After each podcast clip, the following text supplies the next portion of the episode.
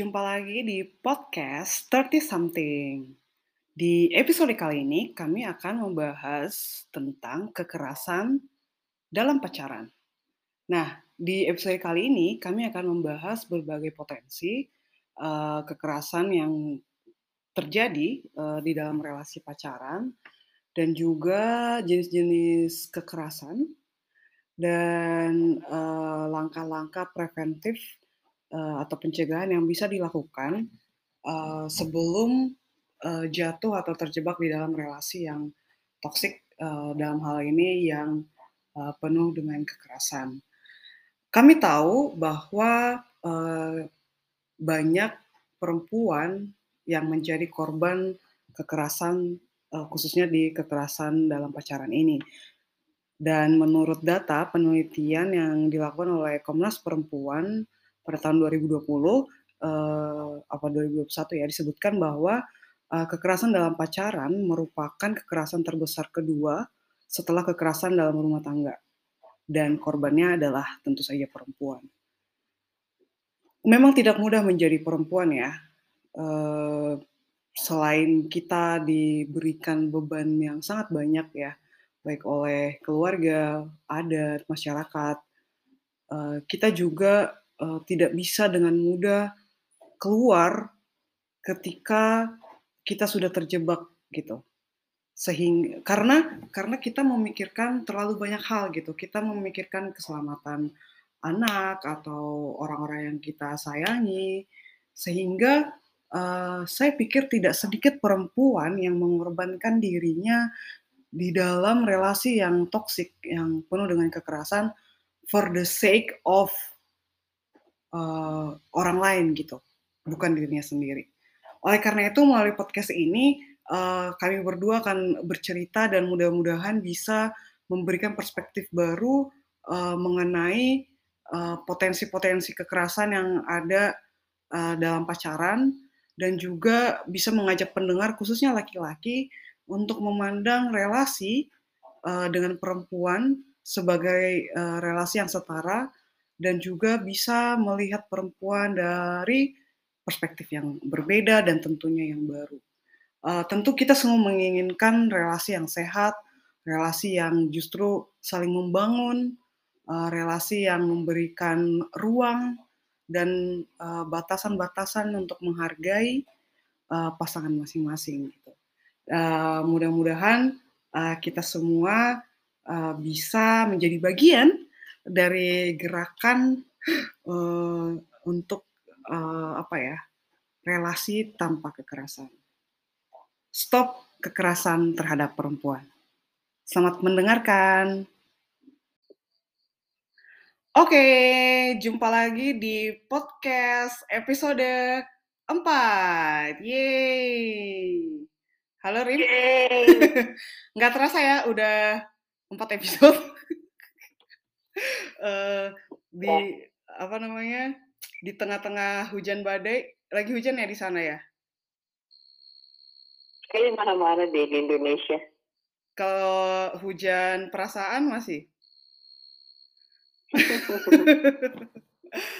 Oke, okay. nah di hmm. podcast episode 4 ini uh, kita punya tema yang uh, menurutku sih lumayan spesial ya karena uh, tema yang akan kita bahas ini sangat relate dengan kehidupan banyak uh, perempuan dan anak perempuan gitu dan kehidupan kita juga iya. ya Rim sebagai perempuan. Uh, di episode kali ini kita akan membahas tentang kekerasan dalam pacaran. Ini harusnya di, dibuat dengan latar musiknya agak serem gitu kali ya Rim ya? Jeng jeng jeng jeng gitu. Nah jadi uh, kami membahas uh, kasus eh kasus lagi. Kami membahas topik ini karena Rima uh, lumayan tertarik dan juga mendalami uh, tentang topik ini gitu dan sudah melakukan beberapa kegiatan di beberapa sekolah di di Sentani apa Jayapura Rim? Ya di situlah. Gimana? Uh, di beberapa S sekolah kan SMA, SMK? Uh, baru di dua sekolah sih. Iya, itu juga lumayan. Di Jayapura ya? iya, satu, uh, satu di Jayapura, satu di kota eh di Jayapura. Iya.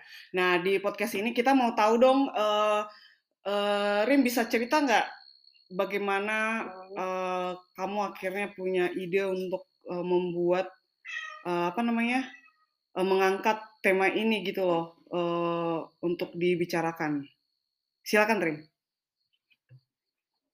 Oke, jadi sebenarnya uh, pengalaman masa lalu sih traumatik masa lalu saja.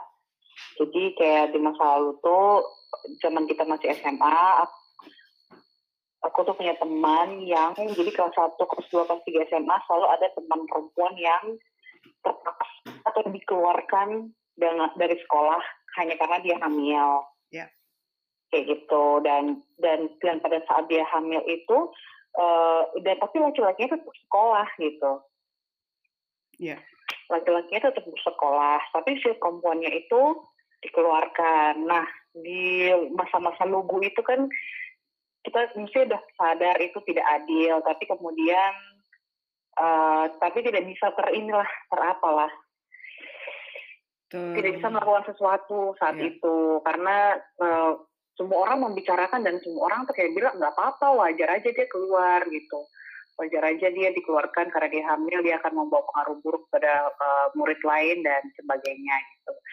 Ya kayak dari situ kemudian aku melihat bahwa ini ada yang salah di sini gitu. Tapi satu tidak bisa diperjelaskan. Terus kemudian itu satu terus saya kembali ke mengajar gitu. Di Papua sempat sempat juga ngajar SMA juga ngajar apa mahasiswa mahasiswi itu ada beberapa kasus kasus-kasus di mana mahasiswi-mahasiswi itu kalau pacaran itu pasti dipukul. Oke. Okay. Kayak gitu, dipukul sama pacarnya dan kayak ada semacam tren begitu yang muncul bahwa uh, kalau tidak dipukul tuh tidak disayang kayak gitu. Terus ya mulai dari situlah mulai mulai muncul kayaknya harus melakukan sesuatu gitu walaupun mungkin tidak besar ya tidak tidak viral dan tidak apa gitu. Mulai muncul untuk uh, datang waktu itu ke sekolah gitu SMA untuk melaksanakan yang disebut pendidikan seksual komprehensif. Dan salah satu materinya itu tentang itu tadi kekerasan dalam pacaran. Jadi supaya membangun relasi gitulah. Jadi tidak hanya perempuannya saja untuk di yang didorong untuk punya konsep diri perempuan yang perempuan yang apa ya bukan perempuan yang ya punya konsep diri harga diri begitu. Yeah. sebagai perempuan yang yang tahu gitu cita-cita dia gitu. Kayak banyak hal yang dipikirkan nggak melulu soal menikah punya anak seperti itu. Dan laki-lakinya pun juga diajarkan untuk um, lebih apa gitu loh melihat perempuan tuh bukan soal tubuh melulu gitu atau soal objek seksual aja. Jadi kayak begitu sih mulai dari situ dari pengalaman-pengalaman uh, yang pribadi gitu. Dan memang kekerasan itu kekerasan dalam pacaran ya itu kan kayak seolah-olah itu abstrak. Karena memang kan pacaran sendiri ini kan mon maksudnya itu bukan lembaga yang resmi. beda sama pernikahan gitu. Nggak ada lembaga hukum gitu di situ kan Iya. Tidak ada hukum, kemudian tidak ada ya cuma hanya kesepakatan antara dua orang itu saja. Jadi kayak ketika kita bilang kekerasan dalam pacaran, orang tuh kayak bingung, kok bisa gitu? Itu kan nggak ada lembaga khusus kok bisa terjadi kayak seolah-olah abstrak ya padahal kekerasan dalam pacaran itu ada dan dekat gitu dengan kita hmm. itu Simon kalau dari saya pengalamannya gitu Bu mungkin Mbak Monik nah jadi pengalaman pengalaman lain begitu saat di Sangihe begitu juga di Para ya di Para ya iya jadi atau di mana gitu uh, sebenarnya ketika berbicara tentang kekerasan dalam pacaran memang kalau yang saya pikirkan uh, terlepas hmm. karena kita perempuan ya, yang menjadi korban itu selalu perempuan, setuju nggak? Atau muslim hmm. lah gitu kan, uh, itu perempuan gitu. Hmm. Seperti yang kamu cerita tadi, uh, dipukul lah, uh, itu kekerasan fisik gitu. Belum lagi dimaki-maki gitu kan, atau dihina gitu secara verbal gitu kan, diomongin kasar gitu. Uh, kalau aku sendiri sih uh, pernah juga gitu kayak ngelihat yang kamu bilang tadi gitu. Dan juga sebenarnya dulu saya bertanya-tanya kenapa kalau per anak perempuan hamil dan mereka masih sekolah, kenapa harus dikeluarkan dari sekolah gitu. Sebenarnya dulu juga saya bertanya-tanya Iya. gitu. Kayak apa apa Mhm. relevansinya dia hamil dengan dia belajar gitu. Kalau misalnya dia tetap bisa Mhm. komit untuk belajar meskipun dia hamil, kenapa harus di dikeluarkan dari sekolah gitu kan. Dan Iya, betul. dan stigma perempuan nakal gitu kan, perempuan yang tidak bisa menjaga diri, itu yang kemudian Hmm. membuat orang kayak gini nih nggak nggak layak masuk sekolah gitu loh. Jadi jadi kalau saya kalau aku bisa, eee, hipotesis sementara, perempuan itu udah jatuh ketimpa udah jatuh ketimpa tangga gitu. Udah hamil, Hmm. terus, eee, hamil mungkin di at di luar kehendaknya juga, tapi juga hak-haknya Mhm. untuk bersekolah, hak-hak mendapat perlindungan, apalagi masih sebagai anak ya, kategori anak pun diambil gitu loh. Jadi memang, Mmm. eee, apa, sangat miris, ada sangat menyakitkan sih pengalaman itu gitu. Dan juga kalau dari pengalaman yang juga, eee, saya lihat langsung itu adalah banyak sekali eee, anak-anak perempuan tuh kebanyakan tuh, anak-anak perempuan yang berhenti sekolah karena hamil di luar nikah. Tapi, eee, temuan yang menarik adalah, eee, anak-anak yang yang banyak menunjukkan prestasi di sekolah itu justru anak perempuan loh.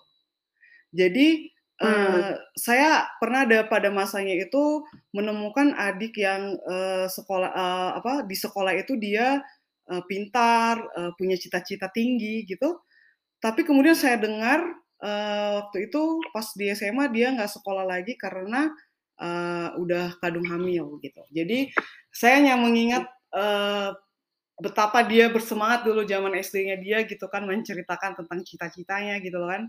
Eee, apalagi anak-anak kan masih apa, polos dan suka, eee, apa, cita-citanya tinggi banget emang gitu. Tapi kemudian, eee, harus pupus gitu loh, karena ketika mereka sudah hamil, eee, otomatis tuh masa depan mereka itu kayak ditutup gitu loh, digembok terus kayak gemboknya itu dibuang ke laut, jadi nggak nemu juga, eee, kunci buat, eee, bukain itu gitu. Jadi, eee, saya pikir, mmm, dan saya juga ini sih, eee, sedih me melihat kita perempuan sih yang kebanyakan, eee, menjadi korban di dalam relasi, Iya. eee, apalagi yang masih seperti yang kamu bilang ya, sebenarnya nggak ada, eee, hukumnya gitu, nggak ada undang-undang yang Mhm. melindunginya gitu. Eee, sangat disayangkan aja sih, kayak gitu.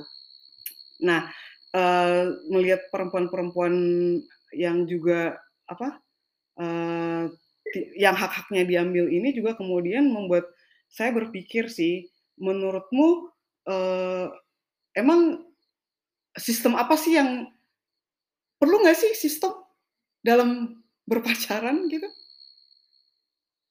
Gimana? Perlu apa? Sistem yang Sistem. melindungi sama seperti ya walaupun ada undang-undang pernikahan atau perlindungan atau apa lembaga resmi yang menaungi pernikahan pun, eee, kekerasan juga ada kan di dalam pernikahan?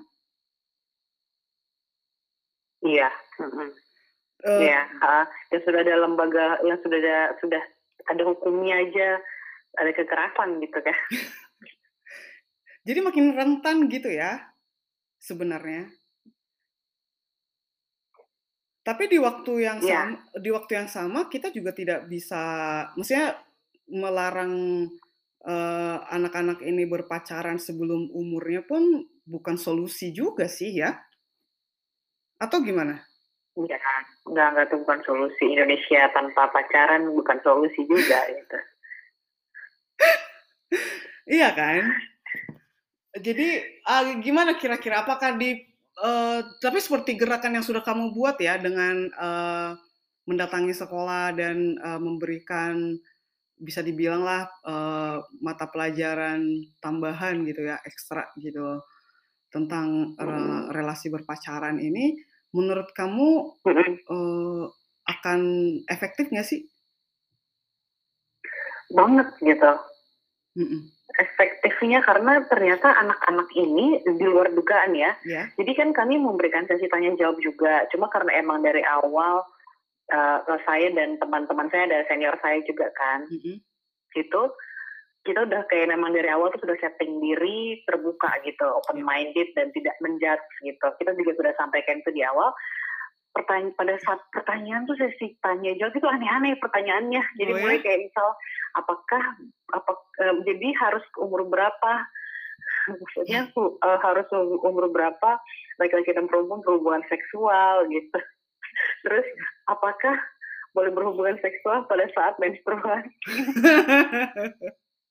jadi itu pertanyaannya tuh kayak rata-rata kayak begitu. Terus apa yang harus saya lakukan untuk menahan diri? Jadi eh efektif gitu. Jadi situ saya melihat anak-anak ini, anak-anak remaja dewasa ini yang menuju dewasa ini Iya. butuh sebenarnya teman-teman bercerita gitu loh. Oke. Saya orang-orang dewasa yang bisa dijadikan tempat bercerita dan tidak menjudge, tidak menghakimi mereka dengan segala dosa dan amarah dari siapa pun gitu kan yang ya kayak gitu gitu loh. Mereka hanya ingin eh, bercerita gitu. Cuma ruang itu masih belum belum ini sih.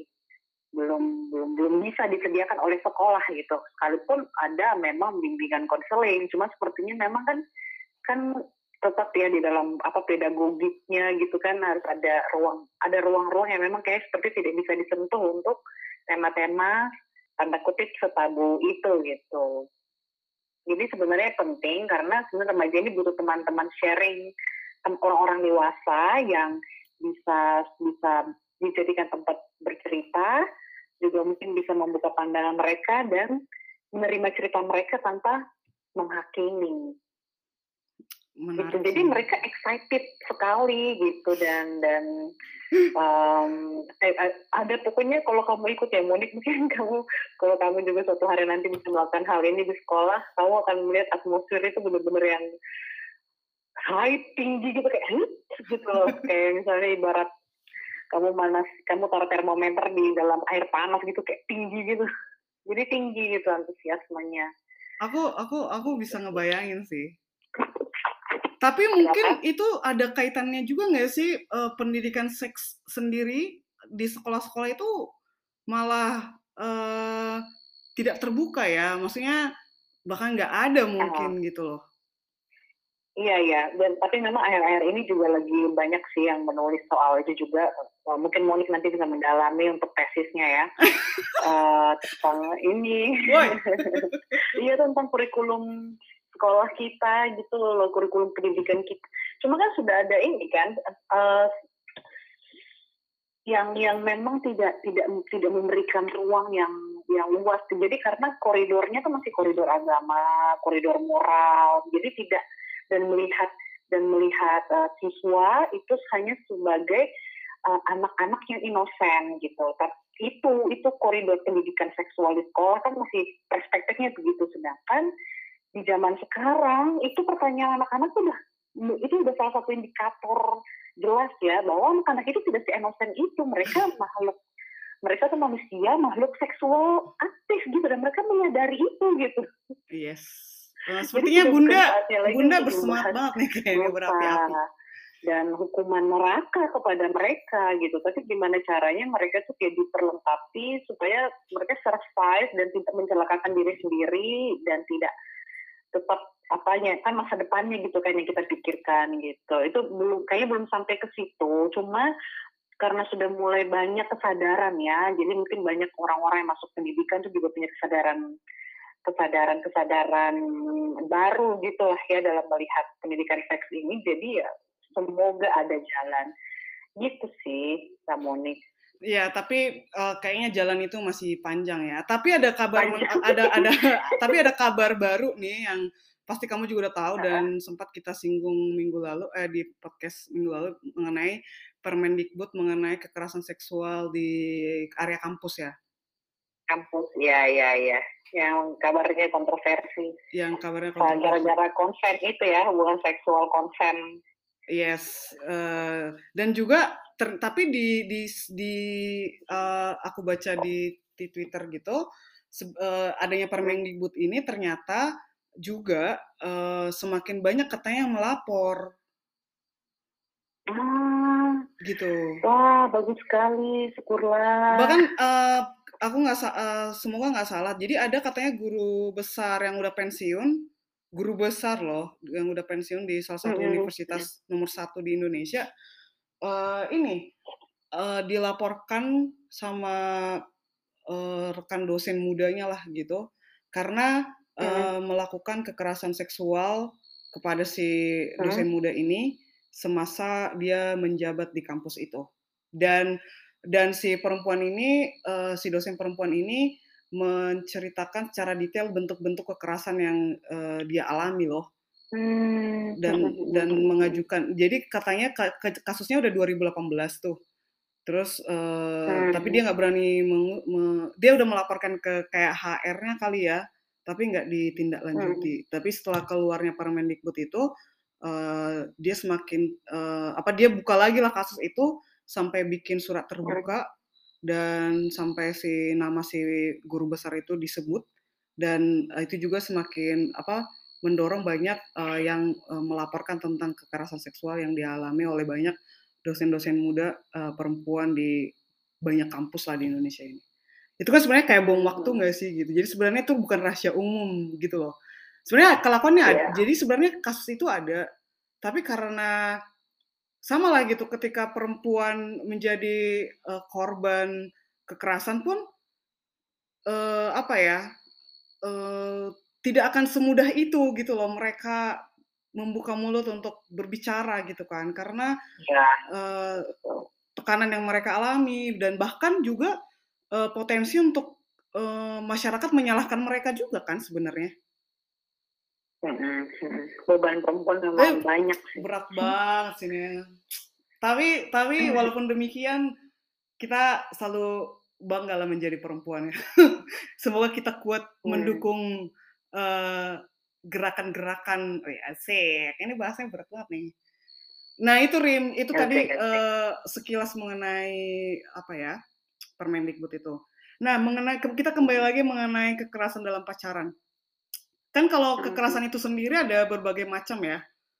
Ada tadi kekerasan fisik yang kamu bilang kalau nggak pukul nggak sayang, itu sebenarnya nggak logikanya gimana gitu kan.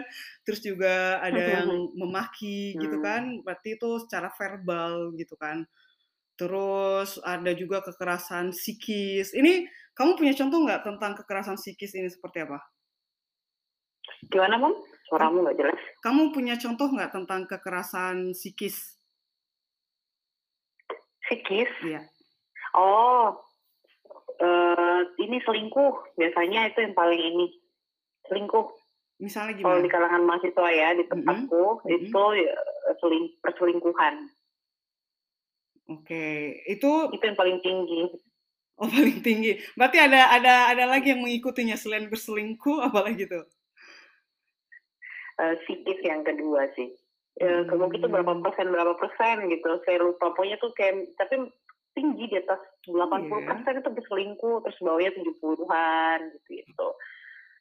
Oke, terus ada juga kekerasan, eee, dalam bentuk finansial. Nah itu ini, porotin pacar. Porotin dalam arti, eee, secara paksa ya, kalau pacarnya ngasih sukarela gimana tuh? Itu ya berarti enggak gitu. Kalau ini nih contohnya aku sering lihat ya, saya Iya. kemarin pas penelitian juga, eee, ada, eee jadi yang seringnya itu mahasiswa. Mhm. Itu uang, eee, uang jadi si perempuan itu suka membagi uang kiriman orang tuanya tuh buat dia sama pacarnya, gitu. Sedangkan pacarnya itu si laki-laki menghabiskan uang bulanan dia untuk rokok, untuk minum, untuk senang-senang, happy-happy. Sedangkan si perempuan ini, ya itu tadi uang uang uang bulanan dia mungkin bisa dipakai juga untuk bersenang-senang, beli makeup, apa, tapi karena dia harus membagi 2 untuk pacarnya, dan harus punya saving gitu kan, punya tabungan, atau untuk sesuatu yang mendadak, jadinya, eee eee, dibagi gitu. Jadinya dia dia ini gitu loh, maksudnya kayak jadi kekurangan gitu malah akhirnya. Karena dia akan membagi gitu dengan pacarnya yang menghambur-hamburkan uang bulanannya sendiri. Itu salah satu kekerasan finansial. Oke, jadi si cowok, eee, apa, memakai uang bulanannya untuk dirinya sendiri gitu kan? Heeh, iya untuk iya untuk yang tidak berguna gitu, merokok happy-happy. Sedangkan si perempuan harus membagi 2 uang bulanannya untuk dibagi ke pacarnya, untuk menambahi biaya Heeh. hedonnya gitu kan? Iya, kebutuhan jadi kayak untuk memenuhi kebutuhan mereka berdua gitu, uangnya dia gitu. Wow. Lumayan juga. Mhm, jadi yang beli makan, beli apalagi, sabun-sabun cuci, sabun-sabun mandi, kayak gitu-gitu, pacarnya nggak mikir. Oke oke oke. Terus ada lagi nih, eee, kekerasan digital nih, eee, kayak apa nih? Bisa jelasin nih dong? Kalau heeh, contoh-contoh yang sering ada nih ya di kala saya bahas sama kalangan mahasiswa ya, karena Mhm. kebetulan, eee, itu yang paling dekat gitu dengan saya. Iya. Eee, kekerasan digital itu password, password handphone, terus password, eee, media Sosial sosial media, ya. terutama. Oke oke. Eee, dipaksa gitu, harus dikasih gitu, karena kalau tidak dikasih itu tidak sayang gitu. Padahal kan bukannya mau bersembunyi, cuma kan kadang-kadang memang kan ada yang tidak ada tidak pengen aja kita share kan. Nah, itu seringnya, eee, tapi ini tapi lucunya di kekerasan digital kalau yang versi ini, kebanyakan itu ini, laki-laki yang dipaksa. Karena ini kan, takutnya ada cewek lain atau mantannya nge-chat ulang gitu kan? Heeh heeh. Tapi juga tapi banyak juga sih yang cewek juga yang apa, tidak mau dikasih gitu-gitu sih. Jadi kayak mereka saling memantau, terutama ketika mereka beda kota. Saling memantau. Kayak gitu terus Ma kalau enggak ini maki-maki maki-maki di media sosial gitu loh. Maksudnya, eee, kalau lagi ber kalau lagi bertengkar tuh kelihatan banget lah istilahnya kayak gitu. Ngeri gitu ya? Macam udah suami Dengan istri, tapi belum suami istri Iya. gitu. Kenapa, Bang? Eee, kalau kalau aku lihat itu, eee, nggak tahu ya Rim, tapi, eee, nanti kamu bisa kasih pandanganmu juga. Mhm. kalau misalnya aku bilang gini nih, anak-anak pacaran sekarang itu udah kayak suami istri. Nah tuh, menurutmu gimana tuh? Kayaknya malah suami istri nggak gitu-gitu banget. Iya, maksudnya kompleks gitu toh. Maksudnya kan kalau dulu kan orang menikah itu kan sudah dengan kesiapan mental gitu kan. Iya. Terus sudah dengan masalah yang berbeda. Sekarang kan sudah masa artinya masih remaja gitu, masih harusnya mikir sekolah apa, tapi dia kemudian masuk ke dalam hubungan pacaran yang kompleks juga, ya jadi kayak menambah kompleks, dia dia juga tambah stres dengan hubungan itu ya. Ya memang benar sih yang kamu bilang udah kayak suami istri, tapi malah lebih-lebih kayak suami istri dengan kekompleksan yang mereka hadapi gitu. Iya, jadi, eee, tapi aku berpikir juga seperti tadi yang kamu bilang ya, kayak bentuk-bentuk kekerasan, Mhm. eee, menarik tadi yang tentang finansial sama digital itu. Eee, Mhm tapi kalau, eee, kedua belah pihak yang berpacaran ini, eee, saling sepakat gitu nggak apa-apa kali ya? Iya, kan konsen kan, kuncinya selalu konsen sih. Kalau dua-duanya sepakat dan tidak ada paksaan dan tidak ada dominasi atau intimidasi dari satu pihak kepada yang lain, ya berarti ya jalan aja gitu. Berarti noro itu bukan kita tidak bisa identifikasi itu sebagai kekerasan karena ada konsen di situ, ada persetujuan. Walaupun misalnya, eee, si perempuan tadi yang membagi, eee, uang bulanannya atas nama cinta itu itu nggak apa-apa? Nah Jadi kan itu ada semacam batas-batas itu gitu nggak sih? kayaknya tuh bukan emang siapa sih Cina mau bagi uangnya gitu? Yang menyusahkan dirinya sendiri. Kalau itu mungkin lihat dari dasar relasinya juga kan, kalau memang laki-laki itu laki-laki yang baik kan dia nggak akan kayak gitu kan. Ah, oke. Iya kan? Kecuali memang nih si laki-laki ini memang udah kayak miskin parah, ya emang istilahnya emang nggak ada uang sama sekali. Nah itu kan kita bisa memahami lah kenapa si perempuan membagi. Tapi kalau si laki-lakinya pun ini dapat, ini itu kan berarti ada ketidakseimbangan gitu, ada ketimpangan. Ya itu juga bisa kita identifikasi sebagai kekerasan yang apa ya, tidak disadari begitu, kekerasan yang subtil. Wih, apaan itu? Ih, itu mah dalam banget. Nah, itu apalagi kan karena, eee, hal-hal seperti yang sebenarnya berpotensi sebagai kekerasan kan sering diromantisasi kan gitu loh. Kayak misalnya ya itu atas Iya, nama betul betul betul. cinta, udah lama pacaran atau dia sayang sama saya, jadi uh, uang ini ya berapa lah ini itulah bukti maksudnya sebagai bukti cinta pun nggak cukup tapi ya udahlah gitu loh berarti uh, menurutmu ah, tapi mungkin sih di semua relasi sih termasuk pacaran ini perlu ada set rule sama boundaries ya. gitu kali ya? Perlu ada apa? Uh, rules sama boundaries. Batasan-batasan dan batasan-batasan dan aturan gitu?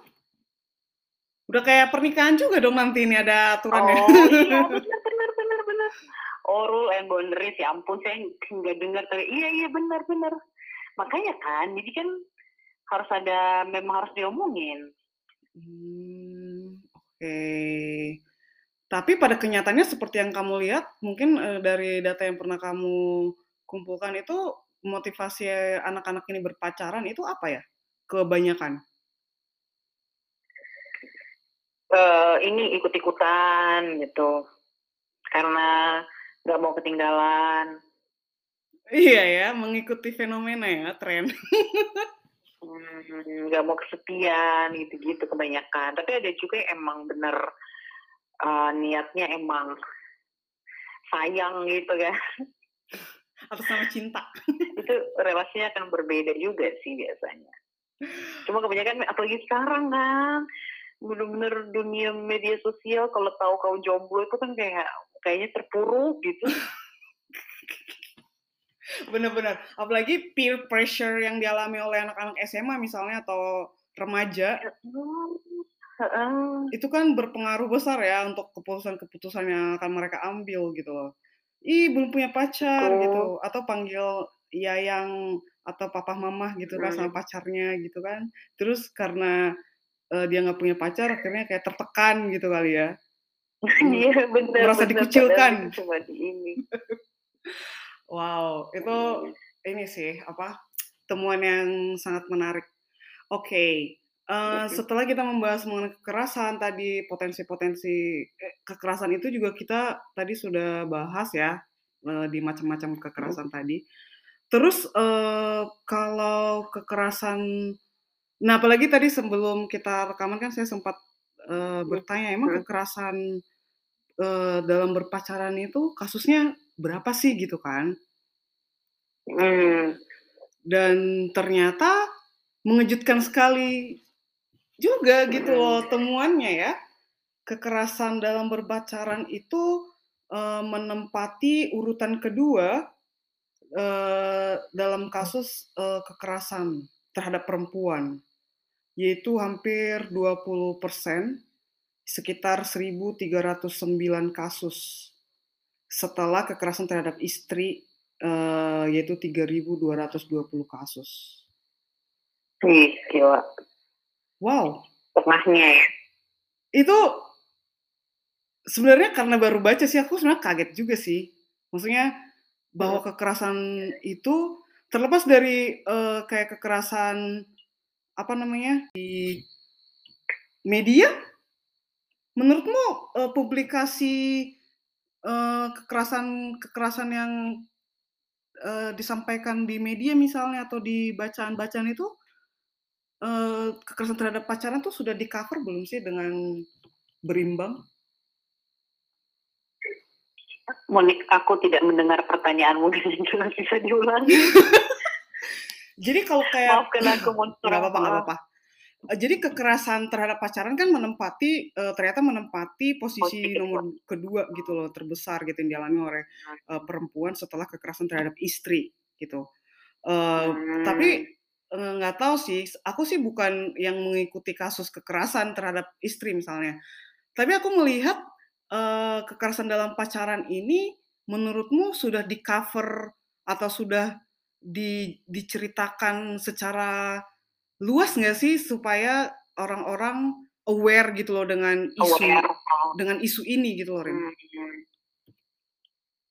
Menurutmu Oke, memang kan gaungnya kan memang tidak sekeras KDRT ya. Yeah kekerasan terhadap istri kayak gitu dan dan itu tadi kebanyakan orang tidak menganggap KDP itu ada hmm, okay. kayak gitu karena iya karena merasa dan apalagi kalau bukan fisik Kalau Ah. kalau kalau fisik oke mereka bisa identifikasi oke ini sudah kekerasan, tapi selama bukan fisik ya dianggap yang ya itu mungkin wajar gitu. Dan eh memang memang perlu perlu ini sih kesadaran-kesadaran dan upaya-upaya itu tadi menggaungkan isu ini gitu supaya banyak yang aware. Tapi kayaknya di kayak di mana ya podcast-podcast ya seperti terus ini kayak media-media online Ya. Yang kayak seperti Magdalen, terus Konde, terus banyak kan Tirto memang sudah banyak me- membidik kasus-kasus ini juga kan. Cuma memang ya tidak sekuat isu KDRT sih. Walaupun korbannya sosok perempuan ya kan? Karena apa? Walaupun korbannya juga perempuan Eh, eh, kebanyakan. karena kan dianggap, mesti kita budaya Indonesia juga kan yang tidak semua suku misalnya atau tidak semua tidak Indonesia tidak satu pandangan gitu tentang hubungan pacaran tuh kayak malah di, dianggap fase itu tidak harus ada gitu kan. Iya. Jadi kayak masyarakat kayak menstigma kalau kok kalau kok udah masuk dalam hubungan pacaran dan kok dapat kekerasan ya itu kok salah. Siapa suruh Karena pacaran? kok harusnya tidak boleh pacaran, tuh kok harus menikah gitu. Kok menikah kok tidak boleh pacaran gitu. Tapi kalau mengalami kekerasan juga dalam pernikahan, siapa suruh kok nikah? Gitu kan? Diomongin kayak gitu. iya ya, Iyalah, itu, iya juga sih kayak jadi yang salah lagi kan. Perempuan lagi kan. Yes. Iya betul. iya sih memang perlu perlu perlu didorong sih, perlu di di apa? digaungkan gitu. Lebih ser- eh, perlu dibahas lebih sering gitu ya. Iya, mm, mm, Eh, Oke, aku mau tanya juga nih, kayak misalnya kan karena dalam berpacaran ini, eh, seperti yang kau bilang tadi, potensi kekerasan yang sangat subtil gitu, yang sangat halus gitu pun mm. juga sangat kerap terjadi dan bahkan tidak disadari saking subtilnya gitu kan. Hmm. Eh, ada nggak tips-tips nih yang bisa kamu berikan eh, untuk pendengar kita nih? Eh, eh, mungkin ke laki-lakinya dulu kali ya. Tips-tips yang bisa kamu berikan kepada Mhm. mereka untuk menjalani eh, pacaran yang sehat. Eh, tips untuk menjalani pacaran sehat atau tips untuk ini kalau sudah terlanjur dalam kekerasan? Ah, ada dua berarti. Ini ya. topiknya panjang, Bu. Jadi pertama untuk menghindari dulu. Jadi ini sebelum kejadian nih, eh, sama nanti yang untuk yang udah keburu terjadi, nanti kita bahas di agak-agak akhir sih itu. Karena penting. Oh, yang sehat ya. Iya. Oh, nanti kita eh, nanti kamu bikin gerakan ini aja, Rim. Gerakan Indonesia geca- gerakan in- pacaran Indonesia sehat. gerakan pacaran sehat Indonesia. gerakan Indonesia eh gerakan Indonesia tanpa pacaran kan ada. Terus nanti gerakan Indonesia pacaran sehat, iya nggak? Bener-bener.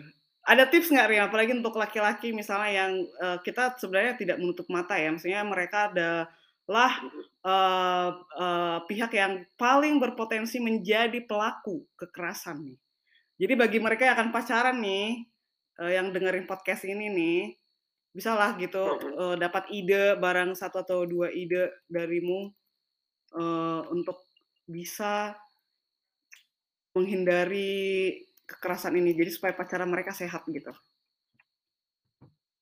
Hmm, mungkin kalau laki-lakinya tuh ya jadi laki-laki yang baru aja, maksudnya jadi laki-laki yang yang tidak lagi menganut paham-paham masa lalu gitu, yang laki-laki harus kalau gagah itu harus pukul perempuan, gagah itu atau ganteng itu harus maki gitu. Jadi kayak dia harus mengubah perspektif dia sih, dan itu sebenarnya yang sulit juga gitu. Oke. Karena kita pun hidup dalam masyarakat yang akar budaya kekerasannya itu juga mendalam gitu.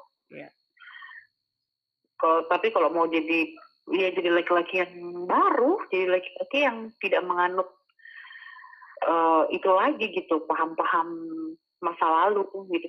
Tapi memang menarik juga sih yang yang eh, beberapa mahasiswa yang saya ini ya kemarin tuh eh, sempat cerita-cerita begitu sama mereka Mhm. laki-laki pelaku kekerasan itu juga mereka adalah orang yang berasal dari keluarga dia terbiasa melihat papanya mukul mamanya. Oke, jadi ada cerita di balik uh, uh, ada ya. akar kekerasannya gitu dari keluarga gitu, dari budaya dia gitu, hidupnya gitu. Hmm, okay. Kayak gitu. Terus kalau perempuan yang korban kekerasan itu biasanya uh, um, dari keluarga yang eh bukan biasanya sih itu yang kemarin kebetulan ya temuan dari hasil penelitian kemarin itu mm -hmm. perempuan itu dia dari keluarga yang harmonis. Oke. Tapi tidak diajarkan untuk kayak protek diri gitu loh. Jadi kayak mereka tuh nggak berani speak up. Hmm. Akhirnya kemudian menerima gitu, menerima, menerima gitu. Itu menarik sih pertemuan itu juga. Cuma itu kan kemarin hanya beberapa informan yang kami wawancarai. Siapa tahu juga kalau lebih banyak lagi uh, datanya kan bisa jadi jauh berbeda juga iya, gitu. Iya, jadi ya memang kalau untuk laki-laki ya memang dia harus belajar melihat relasi, belajar melihat perempuan juga dengan cara yang benar-benar berbeda gitu. Tadi benar-benar baru gitu. Tidak melihat perempuan sebagai objek seksual gitu, melihat perempuan sebagai partner setaranya gitu. Juga melihat relasi itu bukan sebagai ajang atau panggung bagi dia untuk um, apa ya? Menunjukkan kayak mm, mm, jantanan dia gitu. Ah, iya, gitu. Iya ya kayak gitu terus kalau ke perempuannya sih lebih lebih speak up aja gitu berani speak up terus berani berpikir untuk dirinya gitu berani kritis ini harus kritis juga sih kayak banyak mempertimbangkan Oke. Itu sih. Tapi aku malah berpikir nih kalau perempuannya kebanyakan kayak yang kamu bilang tuh jangan-jangan nanti bakalan banyak perempuan memilih nggak pacaran nih jangan-jangan Rim. Perempuan yang gimana? Perempuan yang seperti kamu bilang itu yang berani speak up, kritis, uh, itu malah nanti uh, perempuan yang selektif sih mungkin. Yes, mereka akan mereka potensi semoga ya mudah-mudahan uh, potensi oh. untuk jatuh dalam relasi yang toksik dan penuh kekerasan itu semakin mm -hmm. kecil gitu lah ya. Terus kalau misalnya yang uh, dari penelitian yang kamu lakukan itu perempuan-perempuan uh, yang kamu wawancara itu rata-rata berani speak up atau takut atau tidak tahu kalau mereka bisa melakukan itu? Uh, so-so sih, intinya uh, ada yang berani, jadi kayak misalnya ada satu nih, dia mm. tapi memang dasarnya adik perempuan ini pinter. Mm -hmm. Dia emang dasarnya pintar, tapi kemudian dia dari kampung, dari kampung yang selama ini tuh tidak tahu pacaran itu apa. Datanglah dia kuliah di kota gitu, mm -hmm. di Jayapura ketemu sama pacar yang manipulatif. Oke. Okay. Kayak gitu. Nah, jadi kayak pertama kali pacaran itu dia sudah langsung berhubungan gitu dan di situ dia sadar gitu, dia salah gitu. Oke. Okay. Kayak gitu dia sadar dia salah, itu dia uh, dia dia bukan jadi terpuruk gitu, dia malah kayak kayak di uh, bangkit gitu dia jadi kayak nggak bisa uh, dan dia punya adik perempuan banyak dan dia tahu salah dia langsung pulang lapor orang tuanya dan dia mengaku dia salah dia tidak akan mengulangi lagi. Terus dia kasih tahu ke adik-adiknya. Bilang kayak kakak. Dan ya sekarang dia sudah lulus sih ngomong-ngomong adik mahasiswa itu dan saya sangat salut dengan dengan dia gitu. Terus dia uh, pernah juga masuk lagi dalam hubungan dan dia dipaksa eh, di, dan dia sama sama si laki-laki ini bukan dipaksa sih maksudnya kayak pengen menikah gitu. Mm-hmm. tapi si laki-laki itu nyuruh dia sudah jadi sudah ada pertemuan orang tua ini mon. Cuma mm-hmm. mereka berdua posisi masih sama-sama kuliah. Sudah ada pertemuan orang tua tapi si laki-laki ini itu uh, menyuruh menyuruh si adik-adik mahasiswa ini untuk ber, uh, untuk stop kuliah. Oh nggak usah kuliah biar saja nanti saya yang kuliah, saya yang kerja, jadi aku di rumah urus anak-anak. Adik perempuan itu ini, Menolak. putuskan hubungan itu. Nice. You go hmm. girl! Iya, dan, dia sudah lulus gitu. Tapi basicnya emang anak ini dia dia keras sih, dia dia dia pintar gitu. Mungkin dia pernah di manipulasi gitu, tapi kemudian dia bisa bangun gitu dan dia tunjukkan, dia bilang e, apa? Saya mau tunjukkan perempuan itu apa bisa bangun gitu loh. Kalau dia pernah jatuh dia bisa bangun gitu dia bisa bangkit. Gitu mon. Itu satu. It, jadi kayak sebenarnya juga informannya pun beragam sih. Jadi kayak yeah. se ekstrim ada yang se ekstrim yang kayak gitu ya yang jadi uh, sudah dapat kekerasan dia bangun lagi dan dia jadi kayak inspirasi gitu. Terus ada satu lagi yang dia memang uh, apa namanya terpuruk gitu dengan kas dengan itu. Dia tidak bisa melawan. Hmm. Tapi dia menikah gitu. Tapi menikah ini menikah adat. Menikah adat kan tidak ada cuma hukum adat doang kan. Yeah. cuma hukum adat saja. Jadi tidak ada adat tidak ada hukum negara dan tidak ada hukum agama di situ. Mm -hmm. jadi kayak gitu. Nah jadi dia uh, jadi terjebak terjebak relasi itu juga dan susah me meninggalkan relasi itu walaupun dia tahu dia dia dapat kekerasan seksual berkali-kali gitu saya pada saat uh, suaminya itu mabuk gitu. Dia tidak kita mabuk dan mau maksa melakukan kayak hubungan seksual dia mau nggak mau dia dia dia terima gitu sambil nangis nangis dan dia pernah dipukul apa saya sudah lihat sendiri uh, gimana dia sampai kakinya dia nggak pernah dia pernah nggak bisa jalan gitu. Pokoknya inilah tanda-tanda kekerasan di tubuhnya tuh ada tapi ketika kita dorong ayo tinggalkan relasi itu. Oh tapi dia sudah punya anak juga gitu. Hmm. tidak menikah tapi punya anak. Saya menikah ada tapi dan punya anak. Itu juga membuat dia menjadi berat gitu meninggalkan. Jadi udah ibaratnya ter, uh, agak susah keluar gitu ya dari relasi yang sudah jelas-jelas toksik banget ini gitu ya. Uh, gitu. Cuma ya yang bisa kita lakukan ya mendengarkan gitu sih kalau dia menghubungi gitu. Oke. okay. Nah, ini juga sih berkaitan dengan yang uh, barusan uh, kamu bahas ini, uh, apa ya? Hmm. Kalau tadi kan berarti mereka sudah ada nih di dalam relasi yang jelas-jelas uh, ada kekerasannya, gitu kan? Nah, uh, mungkin kamu bisa kasih uh, pandangan atau tips juga nih bagi uh, pasangan atau laki-laki atau perempuan kah yang udah kadung terjebak di dalam relasi yang ke, yang sudah ada kekerasan ini gimana nih Rim? Apa yang harus dilakukan? Mon, bentar Mon, kok ini kayak jadi satu arah gini? Enggak apa-apa, karena kan Ibu penelitinya, Bu. Enggak apa-apa, aku kan juga bisa ini nanti, Bunda. Oh, kok ini kayak jadi nggak jadi ngobrol ini, Bu. Aku belum tahu juga tadi bahasanmu, apa pandanganmu, kok aku terus yang ditanya. Kembalikan dong. jadi semacam wawancara ya. orang ngomong mulu gitu. Jadi semacam wawancara gitu ya. Nggak apa-apa kali ada kan hmm. masanya juga aku juga ngomong kamu juga ngomong nggak apa-apa. Nggak apa-apa kita tuntaskan dulu yang tentang ini apa uh, apa yang harus dilakukan uh, ketika uh, oleh laki-laki atau perempuan kalau mereka udah kadung ada di dalam mata rantai eh sih kekerasan uh, di dalam relasi ini keluar sih. Cuma itu susah juga sih kalau nggak dari diri sendiri, nggak ada keberanian besar. Dan ini, oh cuma ini juga, ini juga. Uh, jadi aku melihat uh, teman perempuan tuh penting sekali perannya. Oke. Okay. Mm, jadi salah satu cara yang dilakukan oleh uh, perempuan yang uh, dalam uh, dalam pacaran yang mendapat kekerasan, uh, salah satu uh, hal yang utama yang dan yang sering mereka lakukan itu adalah bercerita kepada teman perempuan. Yes.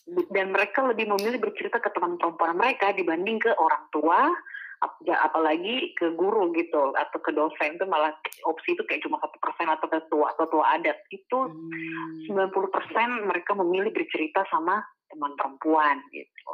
Jadi mungkin yang perlu dilakukan kalau sudah kadung gitu ya. Iya ya cari teman sih dulu gitu bercerita ke teman dulu sih itu. Itu udah awal mula lah pintu. Biasanya dari situ kan akan ada desakan-desakan dari teman gitu untuk berani keluar gitu dalam dalam relasi dari relasi itu sih. Tapi uh, aku juga uh, pernah baca dan juga uh, pernah melihat secara tidak langsung uh, seperti yang kamu bilang tadi uh, sangat sulit ya khususnya bagi perempuan untuk keluar dari relasi yang uh, toksik ini. Alasan-alasannya uh, salah satunya kadung punya anak, ya kan. Terus ya. juga yeah. uh, mungkin kita pihak luar kayak gampang aja ngomongnya ya udah keluar aja gitu kan. Iya. Tapi benar, benar. saya mungkin kalau kita di situasi itu juga lebih parah kali ya, yes. ya. oh, oh, justru kayak lebih kalau bisa terjun bebas gitu kan ke dalam uh, lautan masalah Iya, itu gitu kan. uh, juga Mhm. uh, perempuan kalau saya pikir sih memiliki kayak bebannya karena itu ya ganda gitu kan. Apalagi kalau misalnya sudah kadung ada dalam relasi, walaupun saya masih pacaran, uh, yang uh, dependen gitu, sangat bergantung sekali kepada laki-laki baik secara emosional, nggak jangan berbicara secara ekonomi ya, bahkan di relasi pernikahan pun uh, juga ini sebenarnya salah satu uh, tantangan yang besar yang membuat uh, banyak perempuan tidak mau uh, memi- tidak mau keluar dari relasi uh, yang sudah kadung uh, apa namanya kalau aku pikir tuh kayak melilit mereka gitu loh. Cuman nggak tahu ujungnya tuh di mana yang mau diputus gitu loh. Karena mungkin satu dengan yang lain uh, kayak Ya. misalnya nih anaknya nanti akan jadi korban juga, terus dia akan jadi korban. Belum Mhm. lagi misalnya Mhm. kalau uh, pacarnya itu uh, psikopat gitu misalnya sampai dicari, dikejar, di iya kan? Uh, di teror misalnya. Uh, Iya, betul betul betul, iya kan? Ancaman-ancaman kan. ancaman-ancaman uh, supaya si perempuannya tidak uh, tidak ini kan, tidak kabur atau tidak keluar dari tidak putus lah gitu dari relasi ini. Apalagi yang paling umum itu dulu kalau misalnya kamu masih ingat Rin, uh, bukan dulu sih, mungkin sekarang masih tetap menjadi masalah yaitu potensi ini apa uh, kekerasan digital ya. Jadi ancaman-ancaman untuk mengekspos Iya. uh, foto atau video yang privat Iya, yang sifatnya privat ya. Mhm. Itu juga kan menjadi tantangan tersendiri bagi perempuan itu kan. Iya, betul. Menarik sih, eee, saya jadi teringat, eee, ada saya lupa itu drama Korea apa drama Jepang gitu, eee, jadi si Mhm. si mantan pacarnya ini, ini ngeposting foto pa foto dia sama pacarnya, tapi si si mantan pacarnya yang cewek, tapi muka si cowoknya di-blur gitu. Jadi, eee, video mereka diposting di pokoknya dijual lah gitu ke situs porno gitu kan. Eee, dan Mmm. dan juga, eee, itu kayak drama apa gitu, dan juga ini, eee, kasus itu membuat banyak perempuan juga bunuh diri. Korban kekera Iya. cybercrime itu. Jadi untuk eee, itu juga mungkin bisa jadi tips ya dalam berpacaran yang Indonesia berpacaran sehat ya, Rim. Oh iya, bener bener bener bener bener. Iya kan? Maka tadi kalau untuk itu kita kayaknya perlu salut sama Luna Maya sih. Oh iya bener ya, survive ya. Dia Luna Maya hmm, contoh paling paling apa ya, paling nyata gitu dan paling jelas dan bisa ditiru gitu. Karena dia ya baik-baik aja gitu, ya mau kita pas pada saat itu kan bener-bener gila kan. Yes, dia bangkit. Nah, kayak kayak gitu, Mhm. mmm, apa namanya, itu kan juga potensi yang sangat besar ya untuk, eee, perempuan ya, eee, maksudnya korbannya tuh kebanyakan perempuan gitu. Terus juga, eee, kayak tadi kamu bilang yang untuk apa, kal kalau kalau sudah kadung dalam, eee, relasi yang toksik itu, itu mencari orang yang mereka percaya ya. A minimal cerita gitu. Dari yang beberapa yang kamu temui itu mereka punya best friend perempuan nggak sih, Rin? Yang mereka percayai?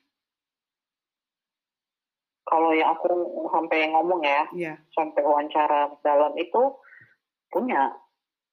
Oke. Jadi itu bisa salah udah Mhm. bisa salah satu modal lah ya. Iya, dan itu dan mereka juga bisa bertahan karena teman perempuan itu sih. Wow, nice! Iya, jadi mhm, jadi ternyata teman perempuan tuh punya impact yang besar lah. Dan untuk buat korban-korban kekerasan tuh bertahan sih. Minimal mereka masih ma bisa waras lah sama teman, mungkin bisa ketawa-ketawa gitu kan, minimal bisa bisa mikirin yang lain gitu. Oke, jadi perlunya, eee, orang yang bisa dipercaya ya, trusty gitu ya. Oke oke oke. Menarik itu, Rim. Eee Mhm. apalagi ya? Terus Iya, mungkin kalau ada film mungkin yang kamu tonton tuh kayak bagus itu. Judulnya apa tuh filmnya?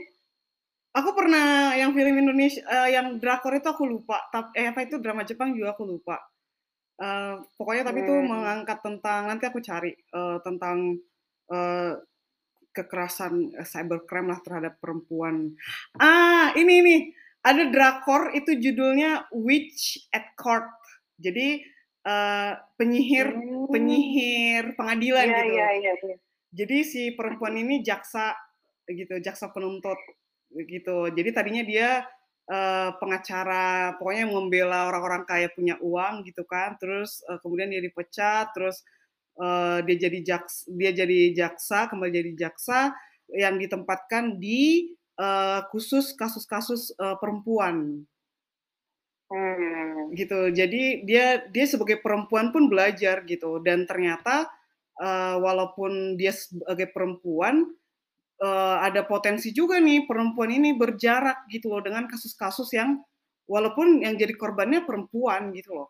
Hmm. Jadi hmm. jadi itu itu jadi membuatku uh, ini barusan teringat nih setelah membahas film drakor itu adalah uh, ini Rim yang udah sering kita bahas yaitu solidaritas untuk sesama perempuan sih. Jadi walaupun mungkin kita nggak mengalaminya, hmm. ya kan, walaupun walaupun bukan kita korbannya gitu.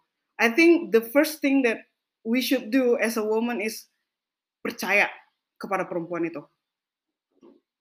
Jadi ketika mereka udah jadi korban, ketika mereka uh, ingin keluar dari cengkeraman relasi toksik itu, ya kita mendengarkan tanpa menjudge, kita percaya mereka, dan tidak menghakimi mereka gitu loh.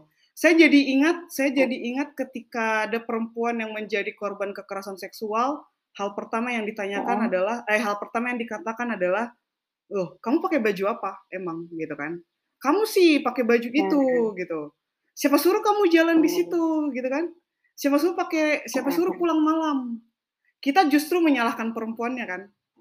Padahal dia udah jadi korban gitu jadi mungkin mindset itu sih yang mungkin bisa kita walaupun ya perjalanan panjang ya mengubah mindset yaitu uh, kita kita mendengarkan dan kita percaya sih. Kita harus mendengarkan bisa menjadi orang yang mereka percaya dan yaitu tadi tidak menghakimi sekecil apa pun potensi.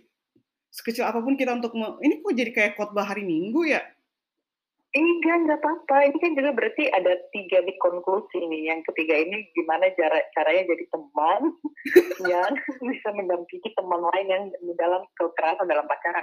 Dan itu penting gitu. Lanjut. Iya, dan per, perlunya solidaritas sih. Solidaritas sesama perempuan itu hmm. penting banget gitu. Kita sebagai perempuan itu suka ya gitulah. Karena bukan kita korbannya ya kita tidak merasa menjadi bagian gitu loh. Iya. Kita tidak merasa sehingga kita cuek aja atau ya itu masalahmu. Dan ketika diminta tolong kayak uh, kayak ya itu menolak karena nggak tahu nggak bisa. Dan juga hmm. uh, tidak menghakimi. Sekecil apa pun potensi uh, kita untuk menjudge atau untuk tidak percaya kupikir hal hal pertama yang harus kita lakukan itu adalah tidak menghakimi sih. Jadi ketika perempuan sudah mengaku menjadi sudah mengaku uh, apa namanya jadi korban, kupikir ya kita harus mendengarkan seperti yang kamu bilang tadi, bukan malah menanyakan baju apa yang mereka pakai atau jam berapa mereka pulang malam gitu. Itu itu itu itu sangat sangat sangat apa namanya sering sekali sih Rim. Uh, aku temui juga sih uh, seperti itu. Hmm. Ini lumayan hmm. ini nih. Nah itu Witch at Court nih aku rekomendasi itu, itu bagus banget dan juga uh, perjalanan hidup si tokoh utama itu sebagai perempuan dalam melihat kasus-kasus yang dialami oleh perempuan yang tadinya dia berjarak dan tidak mau ambil pusing, tapi kemudian setelah beberapa lama uh, dan juga dia pun berpotensi menjadi korban kekerasan, itu membuka matanya bahwa masalah perempuan itu walaupun bukan dirinya juga adalah masalahnya sendiri. Yes, supports woman. Ini udah bisa jadi tema penelitian berikutnya. ya, jadi kan kesimpulannya apa berarti bisa kita tarik gitu dari pembicaraan panjang ini? Kesimpulannya adalah uh, kalau dari aku ya, kalau dari aku Ya. kesimpulannya, uh, dengarkan, uh, pengakuan dari perempuan-perempuan walau yang sudah menjadi korban. Karena aku yakin banget yang mereka ceritakan itu bisa jadi baru kulitnya aja. Iya, betul. Terus yang kedua, eee, bantu sebisa kamu gitu, bantu sebisa kamu yaitu dengan mendengarkan, dengan ada di situ, memberi support, atau juga bisa, eee, lewat media sosial ya, misalnya untuk menggaungkan, Eee, isu-isu ini gitu. Terus ya bersolidaritas sebagai perempuan. Itu kalau dari aku. Wih. Kalau dari Go kamu? girl, go girl. Indone apa, Indonesia pacaran sehat. Kalau dari kamu apa nih kesimpulan pembahasan kita ini? Eee, ini sih, kenali diri dulu sih. Maksudnya kenali diri, kenali, eee, seperti yang kamu bilang juga kan, Mon, kita kenali apa yang kita sukai, apa yang kita apa yang buat kita bahagia gitu. Yes. Apa yang kita tidak suka juga gitu. Terus, eee, apa namanya, potensi-potensi kita, cita-cita kita, harapan, itu kayak harus kita identifikasi juga dengan sejelas-jelasnya sih. Kayak gitu, karena kalau sudah sudah kenal diri kita mungkin kita akan lebih siap gitu masuk dalam relasi sih, relasi apa pun kan. Ya termasuk dalam pacaran ini. Mhm. Bukan yang hanya sekedar apa kan, kan kita kan kebalikan kan, justru bukan mengenali diri dulu, kita eee, orang pacaran pacaran itu, eee, apa namanya Untuk ajang untuk mengenali diri?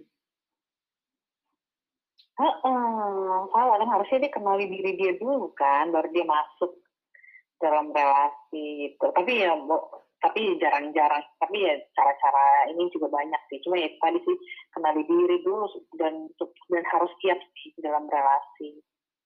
Pacaran gitu, mengingat, eee, pacaran sekarang sangat kompleks. Dengan drama kolosal Iya. dan telenovelanya? Mhm mhm. Cuma itu kalau sudah kadung di dalam itu ya ya itu tadi cari teman gitu yang bisa dipercaya gitu. Cuma kan kadang itu tadi sesama perempuan tuh malah cerita-cerita, aku masih ingat wajah guru-guruku waktu aku SMA ya nih ya. Iya. Saat ada temanku yang hamil dan dikeluarkan, itu mereka malah gosipin dan itu yang gosipin tuh ibu ibu-ibu perempuan, ibu guru ibu guru. Mereka menggosipkan temanku yang perempuan, yang dikeluarkan dari sekolah. Makanya tuh kalau orang nanya, "Kenapa kamu kayak nggak ini sama guru-gurumu gitu waktu SMA atau apa ya?" Karena aku melihat mereka munas semunafik itu gitu di belakang. Iya, oke. Gitu, Jadi jadi mereka iya. tidak menjadi perempuan yang melindungi, apalagi mereka pendidikan. Yes. Itu Mereka cukup malah men-judge gitu, gitu parah. jadi cukup traumatis ya, Rim, ya?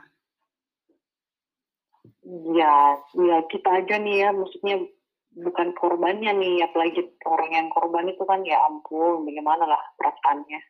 Yes, betul. Ya, tapi gitulah jadi perempuan yang ini tadi ya bisa mendengarkan seperti kata Itu aku seneng banget loh, eee, ngomongin eh, apa, tema perempuan bersolidaritas. Walaupun ki Iya, bukan tahu kita terbakar di situ.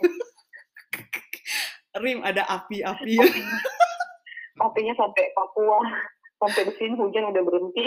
Wow, nice. Astaga, bener sih. Aku aku yakin banget lah, maksudnya banyak juga perempuan-perempuan kuat tadi yang seperti kamu bilang yang, eee, berani keluar dari relasi toksik itu ya. Walaupun kita tahu perjuangannya bukan perjuangan yang mudah gitu. Mungkin Iya. kalau kita sendiri Iya. pun mengalami itu ya, jangan-jangan kita sebenarnya nggak nggak sanggup kan gitu. Kupikir ya Iya, semoga semakin banyak, eee, perempuan-perempuan kuat di luar sana gitu kan, perempuan yang mengenali diri mereka dan, eee, perempuan yang, eee, apa namanya, eee, berani berbicara gitu kan dan berani menentukan masa depan mereka sendiri. Asik! Asik asik asik. Ini nanti bisa Kamu jadi moto tiktokin ini bisa nggak? Astaga. Rim, nanti bisa jadi tagline-nya ini Eee Rim, Indonesia berpacaran sehat. Iya, hashtag gitu ya. Hashtag gitu. Wow, luar biasa sekali ya uh, pembahasan kita di episode keempat ini. Uh, mudah-mudahan uh, apa ya, uh, di mana pun pendengar podcast ini berada, semoga bisa memberikan uh, tambahan perspektif, uh, cara berpikir uh, mengenai pacaran dan juga kalaupun sedang berpacaran, baik laki-laki atau perempuan, bisa memiliki relasi yang sehat dan saling mendukung kali ya Rim ya. Iya, iya, amin, amin, amin. Yeay. Amin. Jadi ya. menjaminkan. Iya. Sampai jumpa di episode berikutnya. Bye bye. bye, -bye.